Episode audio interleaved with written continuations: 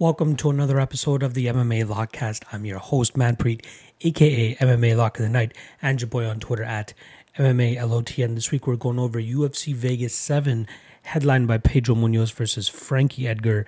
It's the bantamweight debut of Frankie Edgar. However, I think it's just a little bit too late, but uh, we'll get into that in the breakdown later on in this episode. Um, you know, I'm excited ish that we're getting fights, and I know we're getting fights every single weekend. Uh, but th- this one is a little bit interesting. There's nine UFC debuters, probably more now by the time this fucking episode comes out. But uh, yeah, it's it's it's pretty much a, con- a, a, lengthy contender series with a couple UFC names here and there.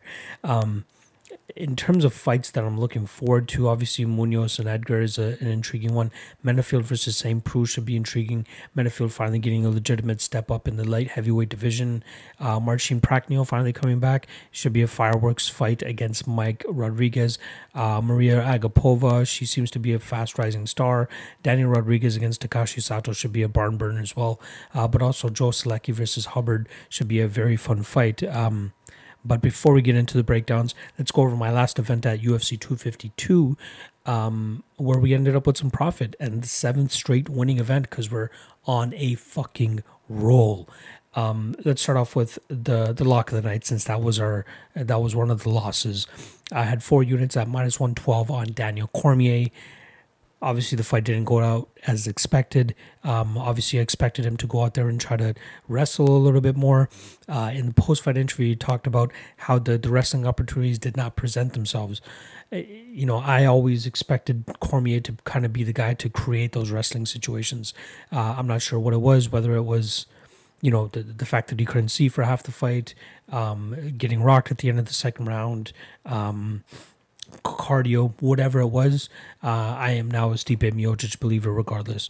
Um, you know, he had a g- great game plan in terms of keeping Cormier on the feet and just outstriking him, being a little bit more active. And then, you know, that clinch against the cage uh, really seemed to drain it out of Daniel Cormier as well, too.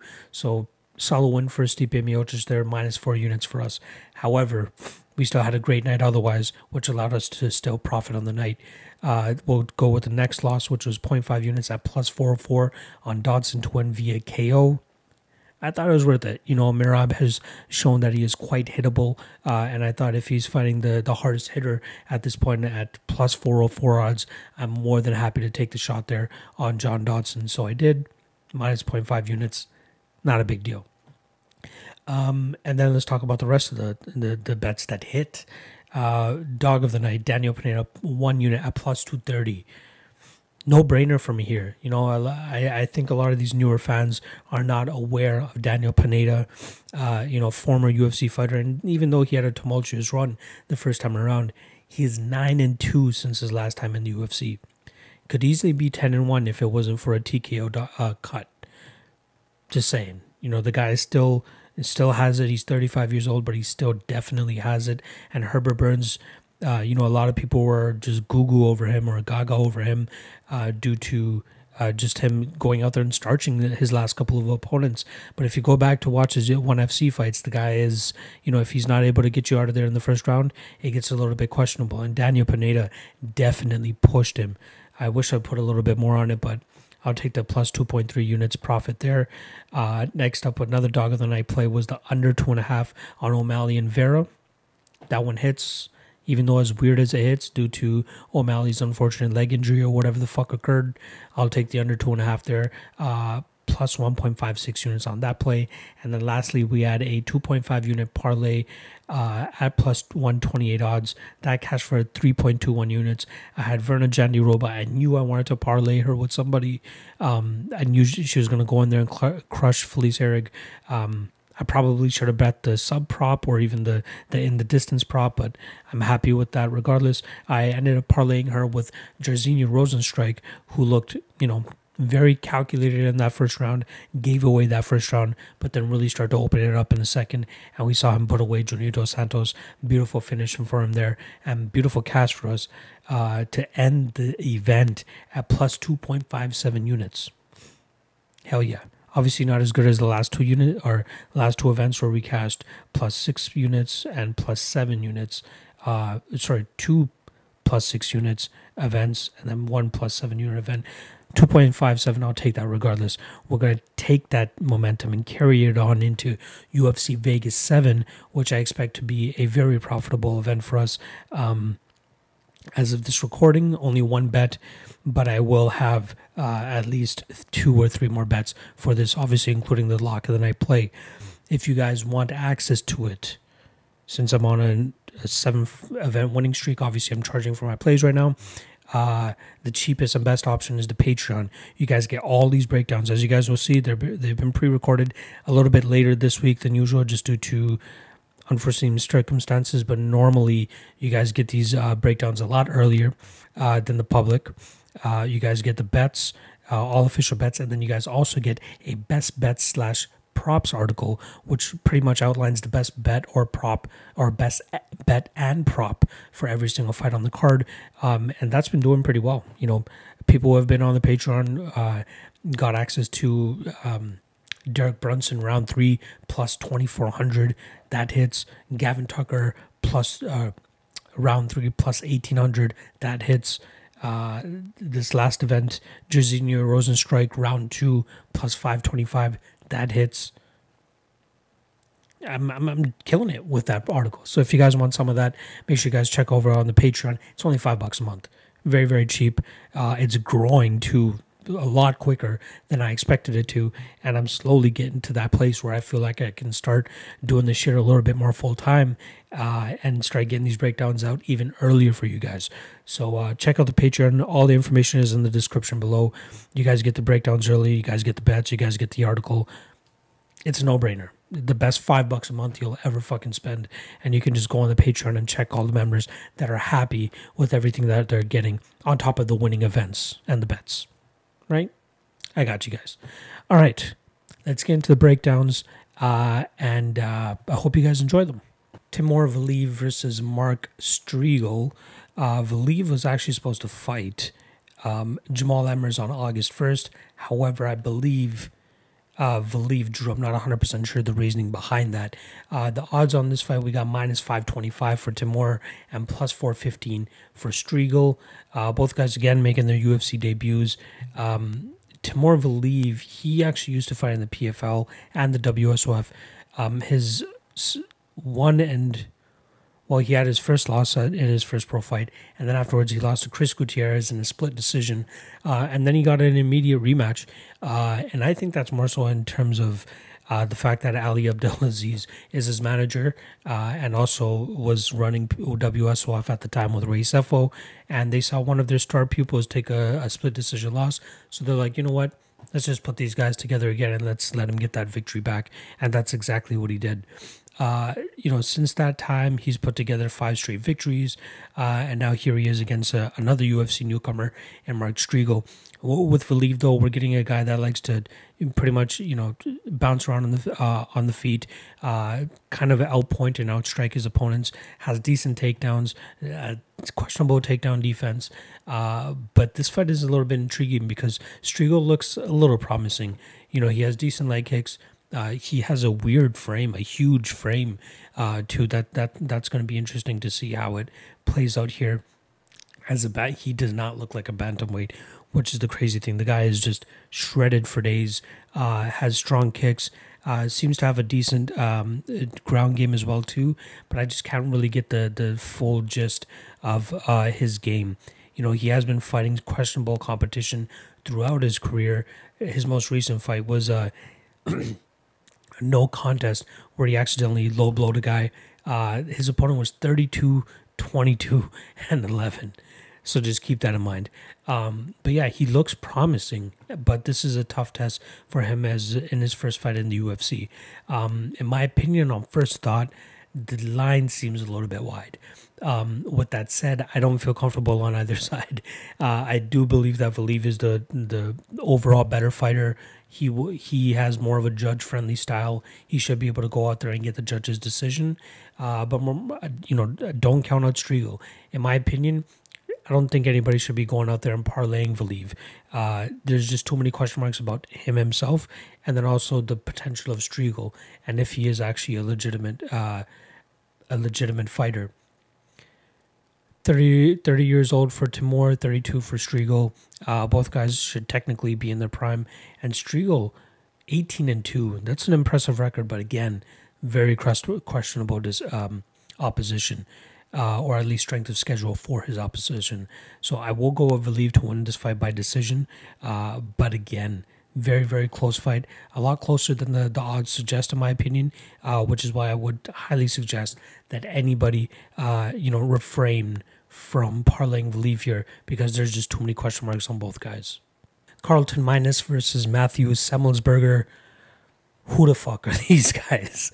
Um, they're making their UFC debuts. Um, you know, I, I, I don't understand it. Just as I said last week when we had all these newcomers uh, I, I, don't understand this fight, but either way, I had to dig into it for you guys, uh, and it's still hard to come out in terms of who should be favored and who should win this fight.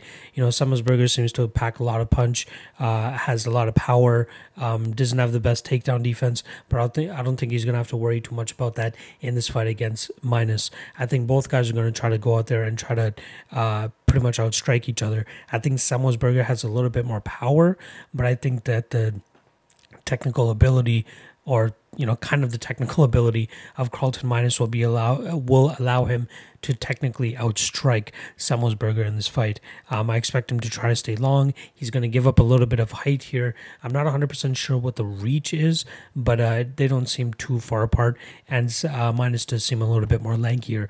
Uh, he has a decent jab.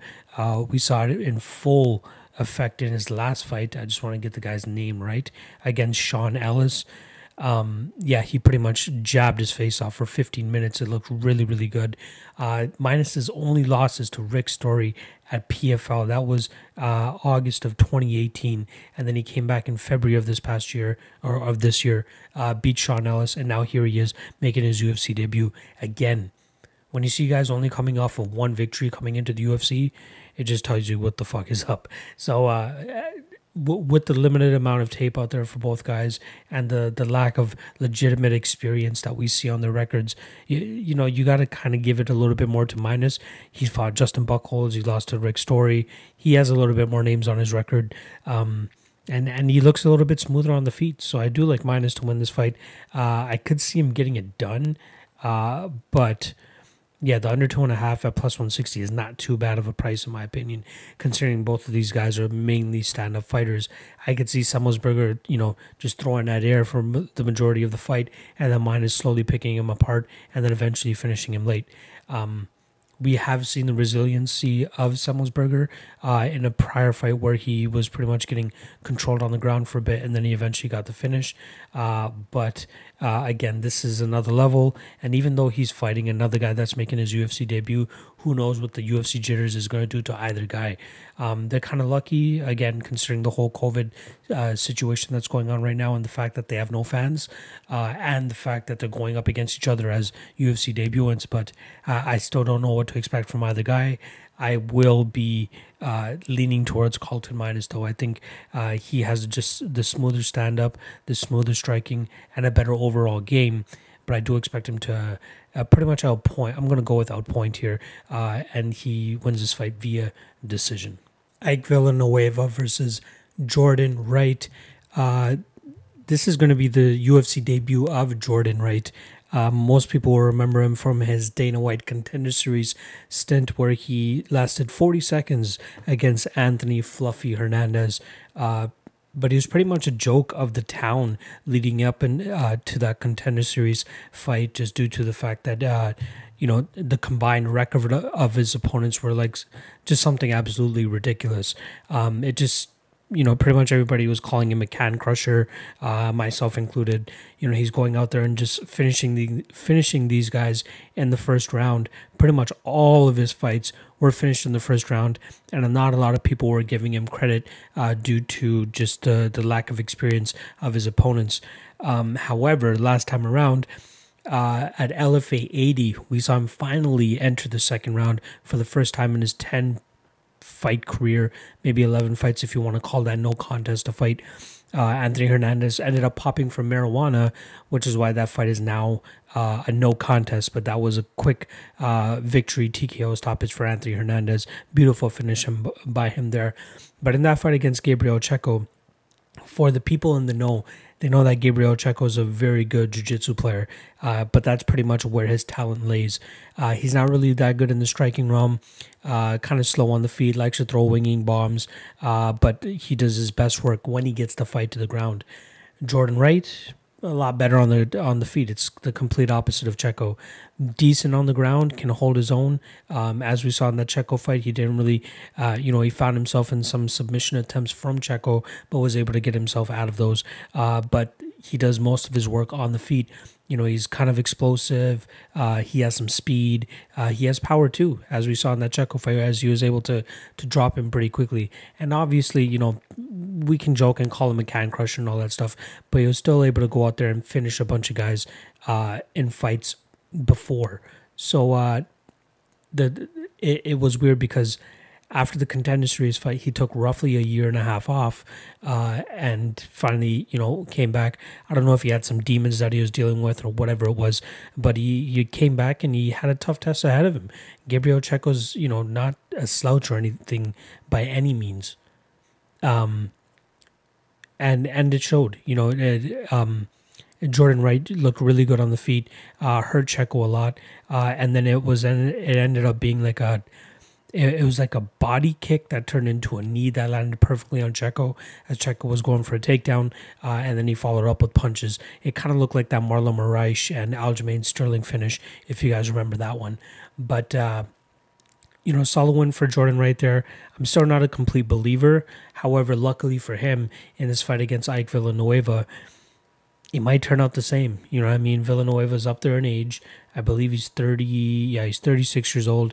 He's 16 and 10. He's had 26 fights. He most recently got finished by Chase Sherman, who himself was kind of a bit of a, a laughing stock within the UFC. Found himself getting cut, and then he came back into the UFC and had a pretty good performance against Ike. I'm not really willing to go out there and shit on Chase Sherman. You know, he he he has made some progress. His leg kicks are deadly now, uh, and then allows him to really bring his hand to get his hands together, which allow him to to go out there and finish Ike Villanueva in a beautiful fashion. Um, I believe Jordan Wright will have just as much success, though. Uh, I don't really see Ike trying to get this fight to the ground or anything like that. Uh, you know, he has decent hands. He throws well in combinations, but in terms of being more uh, explosive and faster, I think Jordan Wright's going to have the the advantage here. So as of this recording, there is no odd, there are no odds out for this fight. Um, but I'm assuming that we might get Jordan Wright at a bit of a favorite um, line. If he comes out as an underdog, that might be a small bet, and I can't believe I'm saying that about the Beverly Hills Ninja.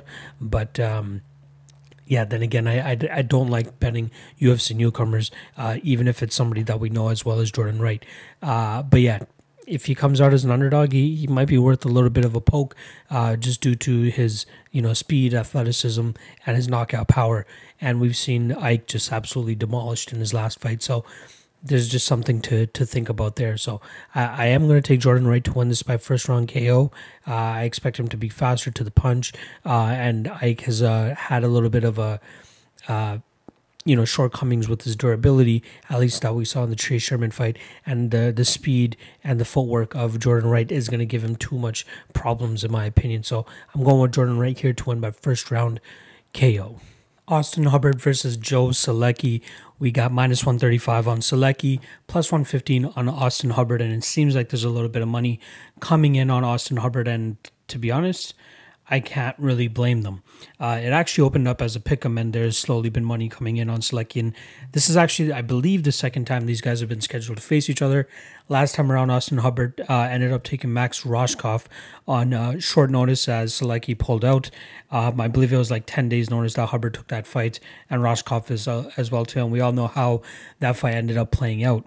Um, it's it's been a little bit of a tough road for Hubbard. Even though he got a victory in his last fight, uh, the UFC just keeps lining him up with like grapple heavy guys.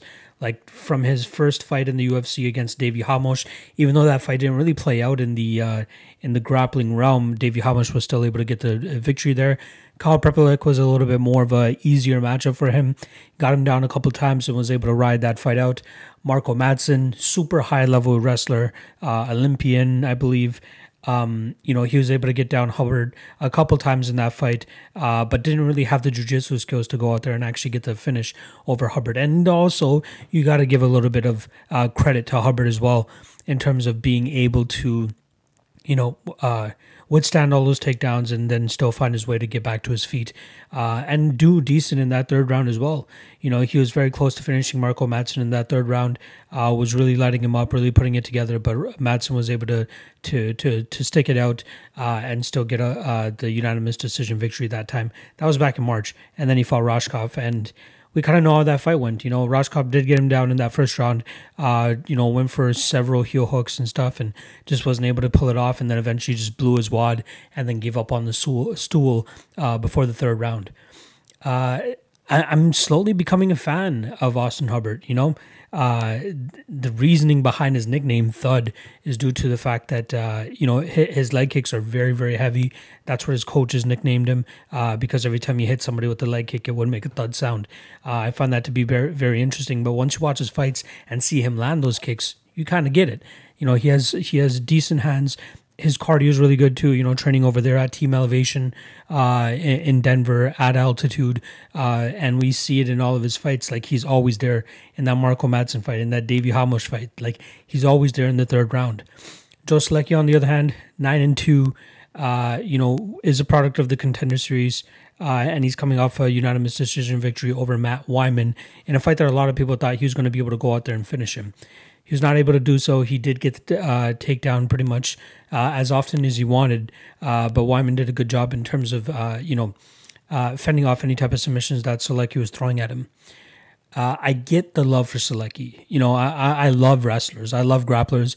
I love wrestlers that have really good jiu-jitsu, as well.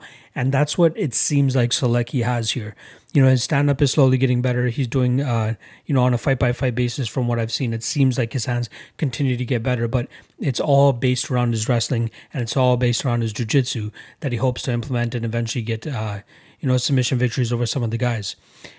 I see a little bit of flaws though. You know, I mean, like uh, going back to watch his Jacob Bond fight, uh, you know, that was a fight he continuously got the takedown, did very well from the top position, but in that third round, uh, you know, he did get that takedown. He was uh, doing good work from on top, uh, but then he got a little bit sloppy. You know, he he did uh, he was a little bit too high on Jacob Bond's back at one point where Bond was able to shake him off, and he ended up on his back. I believe if you do that against a guy like Hubbard, um, it might get a little bit dicey. You know, I, I think Hubbard uh, is slowly coming into his own. This will be his fifth UFC uh, fight. Um, he hasn't he's been submitted once in his career. That was his fourth fight or fifth fight, I believe. Uh, against Sean McMurray, he got a rear naked choke there. But since then, he has yet to be uh, submitted, especially after going up against high level competition like Davey Ramos and Marco Madsen, who are you know known to be finishers themselves. Um, yeah, this fight was hard for me because I, I, wanted to go into it betting Solecki, but I came out on the other side a little bit more cautious here. I think Solecki uh, does have a ton of potential, and this is going to be a good fight for us to gauge what kind of fighter we have. You know, is he if he isn't able to get that submission in the first round, how is he going to look in the third round? Uh, you know, is Hubbard going to have a good uh, you know, good job or a good chance of keeping this fight on the feet, uh, you know, getting away from submissions. Um, he's going to be a slightly bigger guy here too, not by much, but he's going to be slightly bigger. So that's something to to, to think about here uh, but I'm not ready to to jump on that Solecki train yet. Um, I am going to pick him to win this fight because I do think he has a ton of potential, and we have seen Hubbard taken down numerous times. Uh, you know, albeit against Marco Madsen, who's like a, a super high level wrestler. But I think that Solecki does bring uh, certain chops uh, to the wrestling table where he'll be able to get this fight to the ground. My concern is just later in the fight. You know, is he going to be able to keep that up against a guy who seems like his cardio doesn't go anywhere? who knows? Uh, but I, I, I, do like Solecki here. I'm going to take him to win this fight by some uh, by decision. I think he just grinds out uh, Hubbard for about three rounds. Um, but in terms of betting him, like if you do want to bet him, minus 135 is not too bad of a line in my opinion. But um, I need to see more from him. I need to see more from him for against guys at you know the Hubbard level and a little bit higher. If he gets past Hubbard with flying colors, uh, maybe I'll hop on the train. But as of right now, I'm gonna pump the brakes a little bit. Uh, I will take him to win this fight. I, I do believe he'll get it done by decision. Uh, but I truly want to see uh, what it looks like when he fights a guy with a good of a gas tank as Austin Hubbard. Uh, if he's not able to get him out in the first two rounds or so, so I'll take Solecki to win this fight by decision. Mizuki Inoue versus Amanda Lemos. Uh, we got minus 140 on Inoue, plus 120 on Amanda. Um, let's start off with Amanda Lemos, who, or Lemos, I should say, who's coming off a victory over Miranda Granger back at UFC Busana in uh, in December. Uh, he won that, or she won that fight via rear naked choke, uh, pretty much halfway through the round, and it was a weird rear naked choke because it was like it was like a mix of the an arm triangle choke without the arm in, but also a rear naked choke, uh, but like on her side. So she actually put Miranda, Granger, Miranda Granger out, um, and I, I, I think that Granger was kind of surprised that she went out as well, considering the position that uh, Lemos was in. Uh, you know, that was Lemos's first fight down at strawweight uh, after she had popped for some sort of steroid or something against Leslie Smith back in uh, 2017. Uh, she fought her at 135 uh, horrible performance on her end in terms of like completely shooting her wad in that first round, and then in the second round coming out completely flat. You could see it in her punches. You can see it in her, it, just in her demeanor overall. Like she just was, uh, she threw everything she had in that first round. She was not able to get uh, Leslie Smith out of there, so that was very concerning. Uh, and then uh, against Miranda Granger, you know, she looked a lot smaller. Obviously, she's down 20 pounds in weight. Um, she looked a little bit better. Um, but uh, still, there's a lot of question marks on my end in terms of what kind of fighter Lemos is going to be, especially at strawweight. You know, she she looks decent. She looks like she hits hard, uh, but her gas tank is an issue, and I want to see that kind of corrected before I go in there and try to back her at underdog odds. You know, Inoue very good at being a, like an in and out striker, a very efficient striker. Like she doesn't throw uh, too much into her punches. She doesn't, uh, you know, uh, throw with a lot of power, but she throws in bunches. She moves in and out pretty well. Uh, her striking defense is pretty good too. Uh, so it could definitely pose some problems to Amanda Lemos uh, if Lemos's cardio issues are still a an issue. You know. Um, with that said, uh, Lemos, like if she wants, she could land pretty hard on Inoue in that first round. That's obviously where she's the sharpest. Uh, I believe she has a lot more pop on her shots. She's the better leg kicker as well too. Uh, but the question is, how long she can she sustain that for?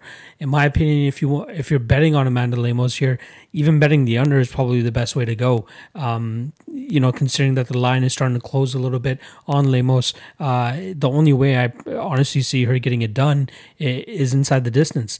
Uh, outside of that, I think this fight is Inoue's to win. Um, but either way, both both women uh, have a lot of question marks on my end. Um, you know, Inoue ma- makes most of her fights really close. Uh, she has a very close five round decision against uh, Virna Jandiroba, who we just saw uh, completely demolish um, uh, Felice Herrig this past weekend. Uh, but uh, you know, Inoue has a lot of talent. She has a lot of skill. She has a lot of experience too. Um, and, and I do kind of favor her to win here. Like I, I do think that she will be able to su- survive that first round. Her striking defense is good enough. Uh, for me, it's going to be more so her being able to check leg kicks in that first round. If she's able to do that, uh, she can make Lemos kind of like, uh, you know, she she could outwork her. She could absolutely gas her. Um, you know, it seemed like Lemos was taking a little bit more of a cautious approach against Miranda Granger, probably knowing, you know, okay, I, I completely gassed out in my first fight in the UFC. Uh, I want to, you know, pace myself a little bit better. So in case this fight does get to the third round, I'll have a little bit more juice to put out there. But luckily for her, she only needed one round to dispose of Miranda Granger. Uh, but in this fight against Inoue, I think she's going to have a tougher time uh, exposing of Inoue you know, Inoue, very good uh, submissions herself. Uh, she survived pretty much five rounds on the ground against Virna Jandiroba, who, in my opinion, is a little bit more of a, an aggressive submission artist than uh, Amanda Lemos. Um, and obviously better cardio two over five rounds. Uh, obviously, this is only three rounds, so that's not going to matter too much.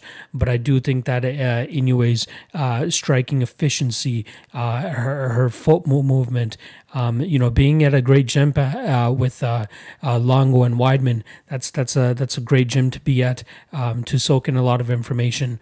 Um, yeah, I, I, gotta lean Inoue here. I think she just has a more complete game.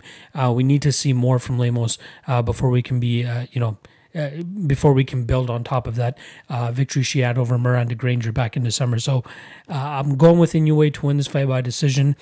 She's just very efficient. Um, and yeah, I think she's going to make Lemos work, which will possibly work against Lemos's game plan. Um, so hopefully she doesn't try to go out there and just kind of wing for the fences in that first round and blow herself out, uh, and the Inoue uh, run away with the rest of the fight. Uh, but I do think that's kind of what's going to happen. Uh, even if Lemos doesn't go out there and and, and throw for the the bleachers, uh, I just think the, the the constant pace, pressure, and output uh, from Inoue with her striking is going to be a little bit too much for Lemos, and we'll see her get the judge's nod. Daniel Rodriguez versus Takashi Sato. We got minus 185 on D Rod and plus 160 on 10. Uh, the over under is currently uh, under two and a half is minus 130, over two and a half is plus 110. Uh, so let's start off with Takashi Ten Sato. He's coming off a quick victory over Jason Witt back in June. Uh, that was a quick uh, turnaround for it. Well, not quick turnaround, but that was a very short notice fight for uh, Jason Witt. Uh, Sato was actually originally supposed to fight the, uh, Ramiz uh, Brahimaj, uh, but Brahimaj had to pull out. I'm not 100% sure what the reasoning was behind that. Oh, one of uh, Ramiz's cornermen actually tested positive for COVID. So unfortunate for him there. In steps Jason Witt and gets dusted pretty much as quickly as he stepped in. Um, the fight before that uh, lost via rear naked choke to Belal Muhammad, and before that he put out a very chinny Ben Saunders. But one thing that Takashi Sato always brings to his fights is power. The guy has a very slick uh, stand up style where he like he kind of it's almost like a Lyoto Machida ish type of style where um, it's very like he's standing more so very linear, very straight. Uh, likes to hop around a bit and then lunge forward uh, with uh, you know his jab and then his cross, which is exactly what he dropped Jason Witt with last time around. Daniel Rodriguez, on the other hand, is a little bit more of an efficient striker. Uh, he trains with Joe Schilling. Joe Schilling is his main uh, coach. Uh, you see him pretty much in his corner every time out. Um, and even when uh, Schilling was on Rogan's podcast, he talked about how calm, cool, and collected uh, Rodriguez is in the back, uh, almost to a point where Joe Schilling's just like, "What the fuck, dude? you know you're about to fight, right?" And then he just turns it on as soon as he comes back into, or as soon as he gets into the cage. So he knows when to turn it on. Uh, the dude is a fighter. Um, he has uh, 13 fights under his record now. This is going to be his 14th one. He only has one loss in his record to Victor Reyna, who he just recently saw on the, the contender series. Um, but since that fight, he's strung together, was that three, six, eight straight victories. Um, and now here he is against Takashi Sato. Uh, again, with Daniel Rodriguez, very efficient striker. He uses his jab very well. Um, you know, he's able to keep his opponents on the end of his jab. Uh, and he has a lot of power in his left hand as well, too. Uh, the guy's a southpaw, which gives people a little bit of issues. Just, you know, southpaw versus orthodox. You guys know that whole thing. But the way he made his uh, debut in the UFC was very, very impressive. Uh, he rocked Tim Means at the end of the first. You could have easily stopped that fight. I don't think anybody would have any issue with it. Um, uh, and then afterwards, you know, takes a very cautious approach in that second round, rocks Tim Means again, and then finishes him with a beautiful standing guillotine choke. Um, you don't often see that, especially as like a, a power guillotine choke too. Um, and uh, yeah, Means was just so out of it. He wasn't able to really fight the hands or anything like that, and he ended up tapping out. And it was, you know, an impressive performance for Daniel Rodriguez. Uh, and then again, another uh, uh, impressive performance against Gabe Green, who he ended up fighting on short notice. He was actually supposed to fight Kevin Holland in May. Kevin Holland pulls out, in steps Gabe Green, uh, and Daniel Rodriguez does does work there. This is a way more interesting fight as both guys are, you know, they're both skilled. Uh, they're both knockout artists. Uh, they they like to go for the finish, which is why I pointed out the under two and a half at the top of this breakdown. I believe at minus one thirty or minus one twenty five, what it's at right now. Uh, it's an intriguing line. You know, I think think with both guys primarily being stand up fighters, uh, I like that. you know, I mean, I wish it was plus money, but uh, even close to minus minus one thirty is not too bad, uh, considering uh, both of these guys have power. Um, you know, we have seen Sato dropped uh, two fights ago by Belal Muhammad. I believe that Daniel Rodriguez has a little bit more power, so you know the, there's the possibility there too. Um, I do think that that Daniel Rodriguez is going to be the slightly slicker striker here. Um, six one seventy four in, inch reach, 5'10", 73 inch reach for Sato. Uh, so I think we'll see like a an efficient performance from Daniel Rodriguez, uh, pretty much keeping Sato on the end of his punches, uh, and then maybe finishing him in the later in the second round or early third round. Uh, but I do like Rodriguez here. Minus 180 is a little bit steep. I'm not gonna lie. I do believe skill wise these guys are a little bit closer. Uh, so in terms of picking a side for value, value is probably on Sato, but uh, I do believe that Rodriguez wins this fight. So I'm taking Rodriguez to win this fight by uh, let's say second round TKO. Uh, but yeah, the under two and a half is very, very intriguing in this spot. Maria Agapova versus Shanna Dobson. We got minus 1250 for Maria Agapova and plus 800 for Shanna Dobson. Uh, minus 335 for Agapova to win inside the distance. So it's clear that the betting community is very heavily behind Maria Agapova in this uh, in, in this matchup, and for good reason you know, Shanna Dobson coming into this fight is three and four on a three fight losing streak. Um, you know, if you take into consideration her uh her Ultimate Fighter fight, you know, she's one and four in her last five. It's ridiculous that she's still in the UFC. I'm surprised that they're still keeping her around, but it's probably just to feed her to women like Maria Agapova, who is looking uh, to to skyrocket to the top of the of the division. Uh, the last fight she actually had was against Priscilla Cachoeira, and that was a fight I believe she actually came in as the favorite.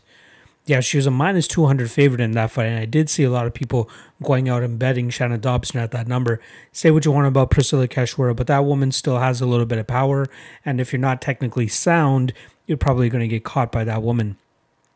In this fight against Agapova, I think we've already seen Dobson have this type of fight, but now it's just going to be against somebody much better.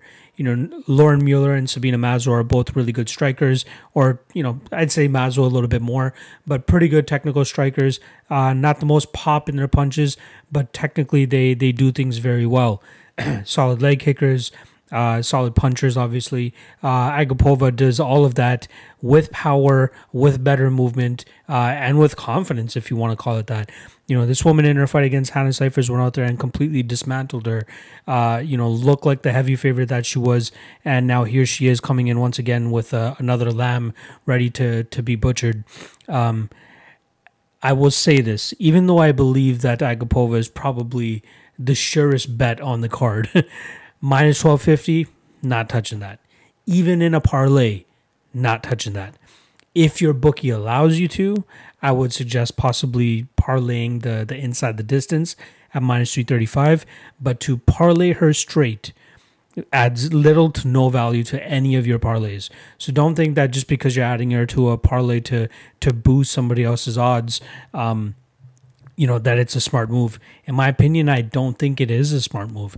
You know, we you got to take into consideration like the as my man Cody Saftik from the Dogger Pass podcast says, um, you, know the the banana peel effect or the banana peel result. You know what I mean? What if Agapova goes out there and and fucks up her leg? You know I mean? What if she pulls a um a, a Michael Chandler when he fought Brent Primus or what if, you know, Shanna Dobson lands this miraculous flying knee out of nowhere or something like that? You got to take those things into consideration, especially when you have like a minus 1250 favorite.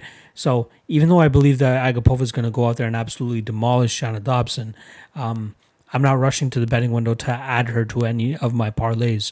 Um, I do believe she could get Dobson down and, and possibly TKO her or even uh, submit her um, early in this fight. Uh, so I think the the bet for this uh, fight would probably be the under. Uh, the under one and a half is minus 160. Still a little bit juicy, especially considering that Agapova, in my opinion, still needs to like get a little bit um, accustomed and acclimated to the fight first before she's really able to go out there and dish out her damage and and look for that finish. Uh, but Dobson is just is so low level. Like to have a fighter that's below 500 in the UFC it's kind of just a spit in the face to the reputation of the UFC, in my opinion. Like, it's the ultimate fighting championships. You know, I mean, it's not like, well, you know, it's not the ultimate funding charity. You know, I mean, you're not trying to go out there and, and just pay these women to go out there and fight to to make a living if they're not that good. Shannon Thompson's not that good. You know, I mean. I, I feel bad saying that, but she she's not that good. Decent striking, decent power, but like it's it's not like I, I, decent is it is even overblowing it. You know what I mean? Like slightly below average considering the rest of that division. And you know like the that there's not a whole crop of women at that flyweight division either uh, nor is there anybody really like clamoring to fight Valentina Shevchenko. I can't believe I even put Dobson and Shevchenko in the same fucking sentence. But uh, yeah th- this should be an easy fight for Agapova I think she goes out there maybe first round gets Dobson down and you know submits her uh, within like four minutes or so. So I'll go with Agapova via uh, submission uh, and the props. So we got Agapova via TKO at plus 130, Agapova plus 165 via submission. And then again, obviously, inside the distance is minus 335. I'd say go with the under. You know what I mean? Uh, but yeah, I'll go with Agapova to win this fight via first round submission. Mike Rodriguez versus Marcin Prachnio. We got minus 235 on big or slow Mike, I should call him, and uh, plus 195 Marcin. Uh, we got minus 120 for the under one and a half, which is a little bit surprising considering the styles of these guys. So let's start off with Marcin first. Uh, two fights in the UFC, both of those fights knocked out in the first round. The first one, Sam Alvey, uh, probably the most rudimentary striker, probably the most predictable striker uh, in the UFC, goes out there and knocks out Marcin Prachnio if you guys remember that knockout, that was more of a that was a weird one because uh, first uh, Sam Alvey cracks him, drops him, uh, tries to go for a front choke. Prachnio gets out of it, and then for some goddamn reason, Marcin Prachnio just marches forward, chin straight up in the air, uh, no hands to really defend him, uh, and doesn't even realize how close he's getting to Sam Alvey. And Sam Alvey just blisters him with that lead hook uh, and absolutely drops and flattens Marcin Prachnio. Um, then, you know, first of all, bravo to his managers and whoever the fuck is working with Marcin. Not only do they uh, you know, come back and fight a striker. They come back and fight Magomed Ankalaev, who is probably going to be a number one contender, if not fighting for a title, uh, you know, mid next year. Uh, you know, especially with us uh, now having uh, Jan Blachowicz and Dominick Reyes fighting each other for the light heavyweight title. I think Magomed Ankalaev is definitely going to be up there. Uh, so very bad stylistic matchup for him there. Um, and uh, Magomed Ankalaev, you know, lands a beautiful counter, drops uh, Prachnio. Um, or sorry, rocks Prachnio and then drops him with a head kick and then follows up with some ground and pound for a beautiful finish there. So there's definitely some endurance and durability questions about Marcin Prachnio let's not you know get into the fact that he considers himself a karate fighter because that's a little bit of a disgrace to guys like Lyoto Machida who are very evasive uh, have great footwork, have great uh, head movement, something that Prachnio shows nothing of. Maybe decent footwork, but just nothing crazy. Uh, head movement, absolutely zero. The guy is stiff as a board. Um, his his torso and up, it's just you know it, it pretty much stays the same. He changes levels a little bit, but you know, nobody. Obviously, most people know that he's not going to be going for takedowns or anything like that. The guy throws a lot of power in his shots.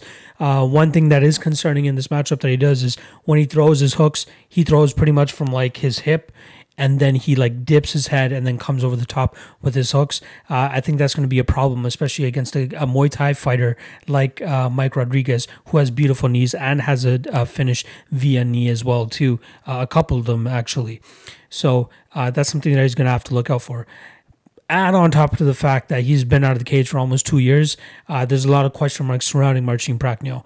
What kind of shape is he going to come in? Uh, is his durability still there? Did the layoff actually help his durability, or did it make it worse in terms of now he has to go in there against a heavy striker like Mike Rodriguez and try to test out his durability? Let's talk about slow Mike now. Um, solid Muay Thai fighter has a lot of in my opinion, a lot of um, unwarranted hype and and love around him. I, I, I don't get it. You know, he he had that beautiful finish on the contender series against Jamelle Jones, comes in and gets um, pretty much wrestle fucked by Devin Clark, uh, and then goes out there, finishes Adam Milstead with a beautiful knee to the body as Adam Milstead was trying to counter him uh, on the same side. Mike Rodriguez lands a beautifully timed knee, drops Milstead, and then finishes it with punches. Uh, John Allan catches as the big un- biggest underdog on that card uh, by winning a decision over Mike Rodriguez, uh, and then Da Un Jung was able to put out Mike Rodriguez within a minute uh, in their fight at UFC Busan back in December. Uh, so I, I, like Rodriguez. I like what he brings to the table with his kicks. Uh, he throws decent combinations, has a ton of power. A little bit slow, you know what I mean? Like kind of like his kind of like his nickname. Uh, trains with Lauzon uh, at Lauzon MMA, uh, but mainly shows striking acumen more so than a, a, grappling heavy approach. Considering that he's coming out of Joe Lauzon's gym. Uh, you know, I, I truly believe that this is going to be a stand up fight. I truly believe that one guy's going to knock the other out. Um, I don't know which side it's going to come from though, because I, I do have a little bit of questions about Mike Rodriguez's durability as well. You know, Da Un Jung landed a beautifully timed shot. Um, Rodriguez didn't even move to try to get out of the way, and it dropped him, and then he followed up with a little bit of ground and pound, and that put him out. I think either guy is capable of knocking each other out. So I I, I would side more so with the Mike, Mike Rodriguez side, but I don't feel comfortable playing him at that minus 235 range. That's a little bit too high for me, in my opinion. Um, you know, it's um, considering what we've seen from him thus far, I, I don't understand it. I know Prachnio was not the greatest fighter, but still, like you you got to give power to Prachnio still. Like he could still go out there, land something on Rodriguez, rock him, and and TKO him. You know, I mean that that's absolutely a possibility. Um, the the the bet that I do like in this fight though is the under one and a half. Like I said, I do believe both guys are capable of finishing each other. They've both had durability issues. They both have a lot of power. I'd say Mike Rodriguez has uh, more versatility of power in terms of you know not just relying on an overhand right. Uh, we have seen Prachnio on the regional scene, or at least overseas, uh, you know, have a couple finishes via head kick, but nothing that we've seen effective in the UFC. Even though he's only had two two fights, um, I think Rodriguez will be okay in terms of like uh, blocking any type of head kick or anything coming his way. Uh, but it's it's the power that does. Um, scare me here. The fights that we have seen them these guys most recently go to a decision in is because they're fighting guys that are more uh, grapple heavy, or the other guys are the ones actually initiating the grappling. These guys are never the ones really initiating the grappling. If at most you'll see these guys clinching up against the cage, is because they're trying to like slow down their opponent. Um, you know, uh, either they were just defending a takedown or they got rocked or something. So they try to reverse position on the cage, do a little bit of work, and then they break back out. Um, I'd be very surprised to see other guy go for a takedown here. If anybody does, I do believe it's going to be Mike Rodriguez. Um, you know, again, working with Lauzon and those guys, I'm sure he has a decent ground game. Uh, but I do believe that we'll see like a you know a ground game where he he he works to advance position and look for a, a finish. One thing I will give Prachnio as well in terms of some of the fights that I've seen of his, uh, he does a good job in terms of getting back to his feet and not really settling on his back. Um, but I do want to see him against higher level of competition. Uh, with that said, I don't know if Rodriguez is that higher level of competition to make me believe that Prachnio was decent with uh, his get ups. With that said, I still like the under one and a half here um, at minus 120. I, am kind of surprised it's there. You know, I, I was expecting it closer to being uh, minus 160, minus 170, just considering the the finishing, uh, you know, essence of these guys. These guys always go out there and try to look for the finish. They're always looking for the knockout. Um, and I think one of them will, will be successful here. So I do like the under one and a half at minus 120 ish. Um, I'm to side with Rodriguez. You know, he's been in the cage a little bit more. Um, you know, he has slightly better striking defense, moves a little bit better, uh, throws a lot more in terms of variety, kicks, punches, knees. Um, and Prachnio is just, uh, you know, a, a one dimensional fighter, in my opinion, that uh, has uh, you know terrible head movement, uh, really keeps his chin up in the in the sky. It, it's it's concerning. you know, I don't know if any of his coaches are telling him to really keep his chin down. And it might be the a karate thing, but even with that, he doesn't really have the footwork or the movement or or any of the head movement to to really um, get out of the way of big shots. So I think we'll see Mike Rodriguez land on him, uh, put him down, and then put him out. So uh, I'll go with Mike Rodriguez first round KO. Ovince St. Preux versus Alonzo Menifield we got minus 135 on Menifield and plus 115 on OSP. Let's start off with OSP's coming off a loss to Ben Rothwell. Uh, that was his 21st UFC fight, yet it was only his first fight at uh, heavyweight. So um, according to some of the guys on the broadcast, that was more circumstantial than it was an actual, uh, you know, real and serious move to heavyweight. So I'm sure he just wanted to go in there and get a uh, a paycheck against a guy in Ben Rothwell who, you know, was able to test his skills. Um, you know, I did answer a couple of questions in terms of his cardio, his ability to deal with bigger guys, uh, and the durability of his chin. You know, considering how hard Ben Rothwell hits. Um, it, it was impressive to me that OSP was able to take those shots and a lot of those clean shots and keep on chugging along. Um, I think the narrative of OSP being chinny is a little bit overblown. Uh, the last time we saw him get knocked out was 2016. Uh, that was his fight right after he fought Jon Jones, uh, where he got knocked out by Jimmy Manuwa. And in that time, he has gotten do- knocked down three times, but he has yet to be finished via strikes uh, since that Jimmy Manuwa fight. So I do think that uh, narrative of his chin being gone is a little bit overblown. Um, we know his submission acumen. Uh, we know about the whole Von Preux choke. Um, you know, he has decent striking. His kicks are very well, uh, very well utilized as well. Um, he seems to, to to to have a little bit of a slow start, um, and sometimes does kind of accept the his back against the cage. But when he wants to turn it on, he's able to do a good job of getting out of those bad situations.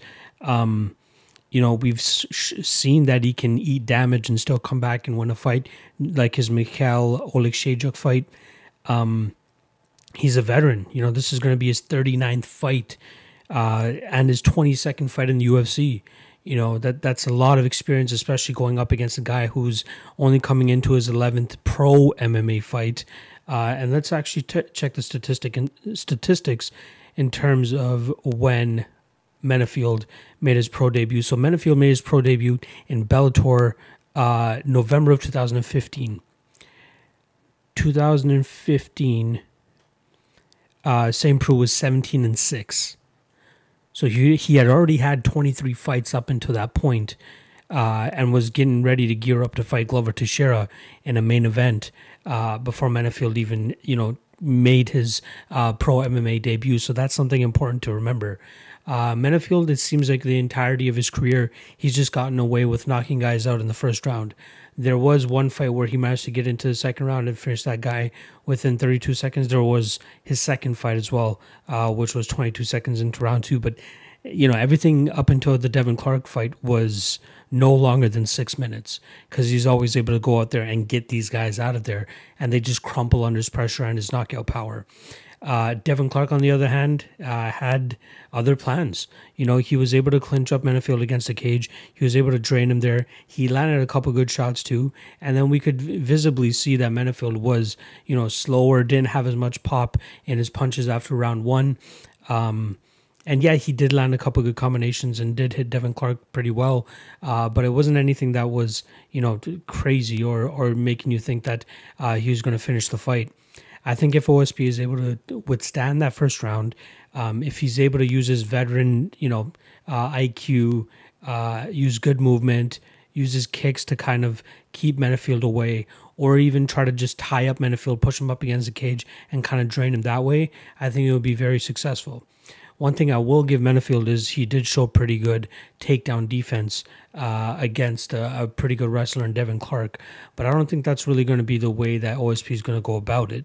Um, you know, I think we'll, we will see OSP um, be a little bit more successful too. You know, being a taller guy, being a bigger guy as well compared compared to Devin Clark will have its advantages here.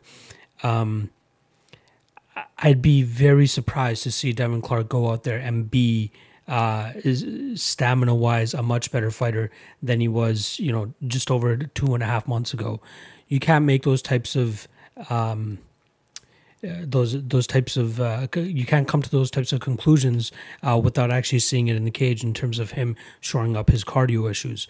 Uh, I try I like to lump him into the to the Francis Ngannou, the the uh, Abdul Razak Alhassan, and even most recently the Edmen Shahbazyan thing, where if once we see this guy outside of the first round or even outside of six minutes, he doesn't look the greatest. And we've seen OSP, you know, go to third rounds plenty of times. We've seen him go five rounds with Jon Jones. We've seen him, you know, just he has just so much experience that he should be able to beat a one-dimensional fighter, in my opinion, in Alonzo Menifield here. And the fact that you're giving me plus money on this spot too, I'm willing to take my chances into thinking that OSP is not gonna, you know, get cracked with something in the first round, and he should be able to survive and get to the second and third round, and possibly either get a submission. Um, I saw the prop for that was roughly around plus three twenty five, not too bad uh, plus 710 ish for TKO. That's not that bad of a line either. You know, what if he does get um, uh, Alonzo Menifield down in the late rounds? What if he gets his back, but he just can't sink in a choke or anything like that? He can TKO him, ground and pound. So I don't think that. Uh, yeah, I think the plus seven ten is a little bit crazy. Um, plus four hundred ish for the the uh, for OSP to win by decision. Not too bad either, but I truly think that he gets it done inside the distance here. Um, for him though, he really needs to make sure that he doesn't get clipped um, in that first round. If he gets clipped in that first round um, and dropped and finished I'm I'm completely okay with with that. You know, I mean, if that's your only win condition or your only path to victory, I'm willing to take it, especially against a guy who has as much veteran experience as OSP. So he's gonna have to be on his bicycle, use his kicks to keep Menifield on the outside, or clinch up, push him up against the cage, and uh, you know negate the power or the amount of power that Alonzo Menifield can generate, uh, and then we can see OSP be very successful in this fight. So. Um, you know, Menifield does have, have the advantage of having a really good coach of Sayif Saud in his corner, uh, but OSP has been with his coach uh, for a long time, so they have a very good relationship, uh, and I'm sure they could figure out a way to to go out there and beat this. In my opinion, like I said, a one dimensional fighter in Alonzo Menifield. So I'm taking OSP here. I'm going to take him to win by second or third round. Uh, I want to say ground and pound. Like it'd be weird for me. I don't know why it's. I, I see more of a GNP finish than an actual like Von Preux choke or a or a rear naked choke or an arm triangle or something. Um, I think I personally I think it'll either be an arm triangle or a GNP finish. So I wouldn't mind taking a little bit of a sprinkle on both of those props, uh, sub or um, sub or or TKO. I just wanted to see quickly what the inside the distance is though. Uh, St. Preux inside the distance, plus 220. So just get a little bit crazier with it. You know, you can sprinkle in a little bit uh, Von Preux, or sorry, uh, St. Preux by sub at plus 325, or St. Preux by TKO at plus 715. So, uh, yeah, I got St. Preux here by second or third round stoppage. Time for the main event. We got Frankie the Answer Edgar versus Pedro Munhoz. This is Frankie Edgar's bantamweight debut. It's been long talked about. Uh, even when he was up at uh, lightweight and they introduced the lower weight classes, uh, they were talking about Frankie Edgar going down.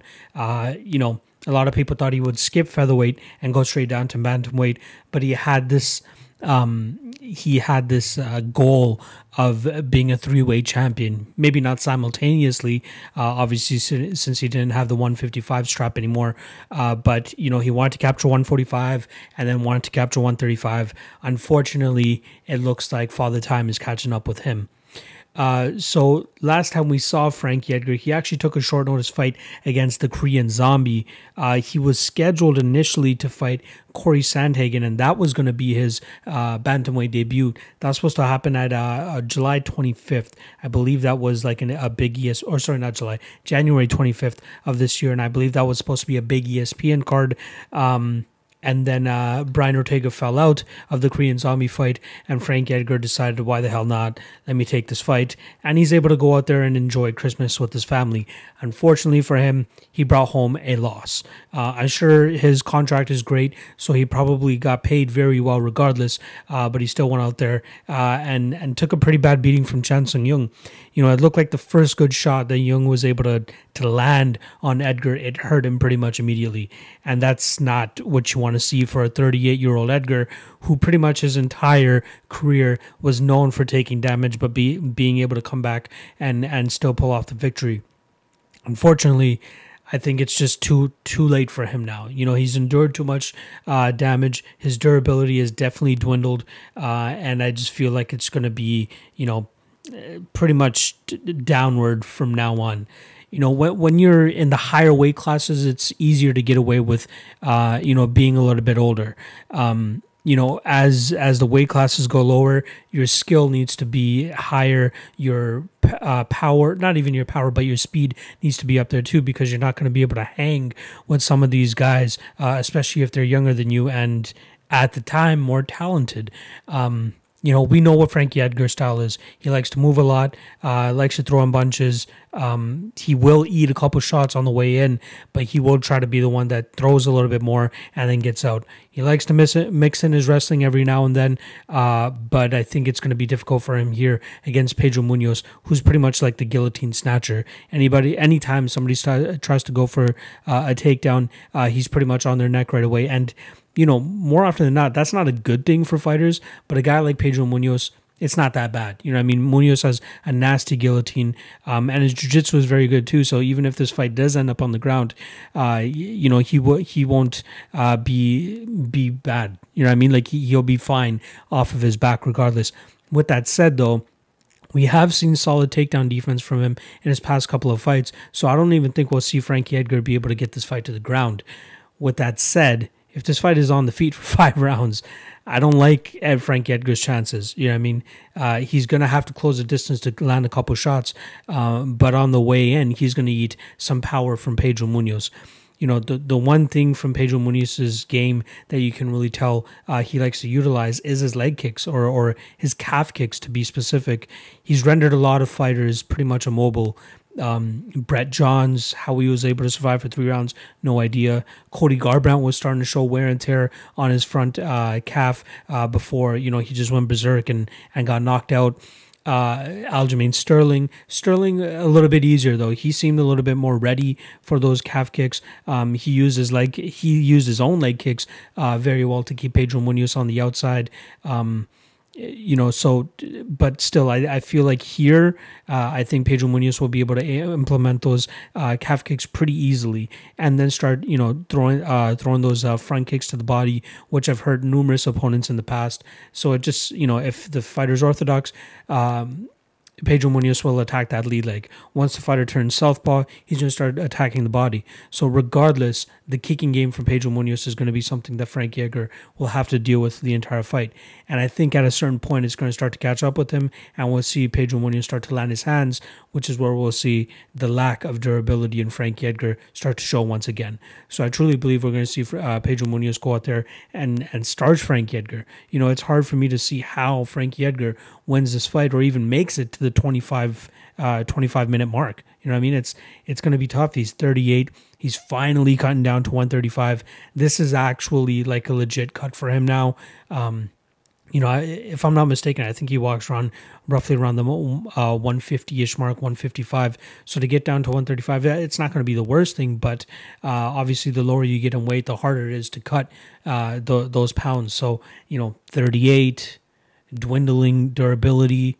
Um, yeah, I, I, just think it's a, it's a tough ask uh, for Frankie Edgar here to go in there against Pedro Munhoz, who, even though he's coming off a loss to Aljamain Sterling, he's a very, very serious threat at this bantamweight division. So, uh, the, the, the line is a little chalky minus 255 for Pedro Munhoz plus 215 for Frankie Edgar but the line that does catch my eye is Pedro Munhoz to win inside the distance which is minus 125 plus 100 at certain uh, couple places that you can get uh, but I, I do like that line. Um, my one concern here though is is somehow if Edgar is able to stay on his bicycle um, somehow get away from those leg kicks and those calf kicks uh, and outpoint Munhoz here. So I don't know why that's that's just on the back of my head, and that's probably the only thing that's keeping me from legit making this a lock of the night play. Uh, but I do still like the odds at minus one twenty five uh, from Munhoz to get the, the, the finish here. Um, you know, Frank Edgar did not get finished by Max Holloway, but Holloway's more of a volume striker uh, compared to an actual knockout artist. Uh, so he was able to have his way with Frank Edgar for pretty much five rounds. Um, but uh, Pedro Munhoz throws with just so much more heat. Ever since that Brian Ortega fight, Frank Edgar just hasn't really looked the same. The Cub Swanson fight, he did pretty much the bare minimum to go out there and get the victory. Uh, you know, impressive that he went pretty much a month and a half after uh, his Ortega fight to take that Cub Swanson fight to get the victory there. But then he's been on a two fight skid since then, and I think it's going to turn into three here. And unfortunately for him, I think he might uh, be forced to f- hang it up at this point. Um, I'm not sure if you know if we get a devastating knockout from Pedro Munhoz, uh, it's going to be tough for me to see how Dana White uh, continues to let Frankie Edgar to go out there and fight. But then again, we saw BJ Penn go out there and fight numerous times, so we're not sure what, what to see there. But I do like Pedro Munhoz here. I do think he has uh, the, his inside the distance line has some value, as I do believe he will finish Frankie Edgar. Um, so I'm going to take uh, Munhoz to win by oof, second or third round TKO. Uh, I wouldn't even be surprised to see him like rock Frankie Edgar and then and then go for a submission of some sort. But uh, it's been a long time since we've seen Frankie Edgar lose by submission. I don't think, yeah, he's never lost by submission in his career. But when you have a high level uh, jiu jitsu guy like Pedro Munhoz, who throws with heat, who can rock you, um, you know, I, am not sure if see Munhoz go out there and and you know club and sub or just club and continue to club. you know, I mean, just as we saw when he fought Cody Garbrandt, he just went out there and and continued to to go for the ground and pound, which was the right move in my opinion. Um, but here against Frankie Edgar, man, it's going to be tough to watch as a Frankie Edgar fan. You know, watching his trilogies with Gray Maynard from back in the day, uh, it's tough to see how he comes out here and gets the victory. So um, I do like Pedro Munhoz. I like him to win inside the distance. I'm going to say either second or third round. Uh, but yeah, this should be a big win for Pedro Munhoz. Um, in terms of getting a name under his belt, but in terms, you know, this is Frankie Edgar's first fight at bantamweight. He's not even ranked, um, and I'm not sure how much implications it will have for Pedro Munhoz uh, in terms of uh, uh, getting a title shot or anything like that. So uh, this will be a solid win for Pedro Munhoz. He should maybe get one or two more fights under his belt before we talk about him getting a title shot or anything like that. But I think this is a, a, a very good style matchup for him. He's never really shown issues in terms of gas tank either, uh, and I believe this will be his first fight in the UFC in in terms of five rounds. I want to see pre UFC if he had any five rounders he made his debut. Oh, sorry, I'm looking at Frankie Edgar right now. Uh, Pedro Munhoz made his debut at UFC 170. Uh, yeah, he went five rounds against Jeff Curran way back in 2013, but since then, uh, he hasn't had a five round fight in the UFC. Uh, so here it is, um, but I don't think he's going to need it. Once again, Pedro Munhoz to win this fight via KO, uh, second or third round. And those are the breakdowns. I appreciate you guys checking out the podcast as always. Shout out to the thousand plus subscribers that I finally hit. It was my goal to hit a thousand subscribers before the end of August, and we beat it by like a week and a half, two weeks. I'm happy with that. I appreciate you guys as always. You guys are fucking phenomenal. You guys make this so much worth it. You guys make it worth it for me to fucking stay up to 2 a.m., 3 a.m. doing this for you guys. Uh, so that uh, even though I got to work in about four hours, uh, it's totally fine. I, I know I'm going to be able to do this thing full time sooner or later, but I got to keep grinding and doing it for you guys.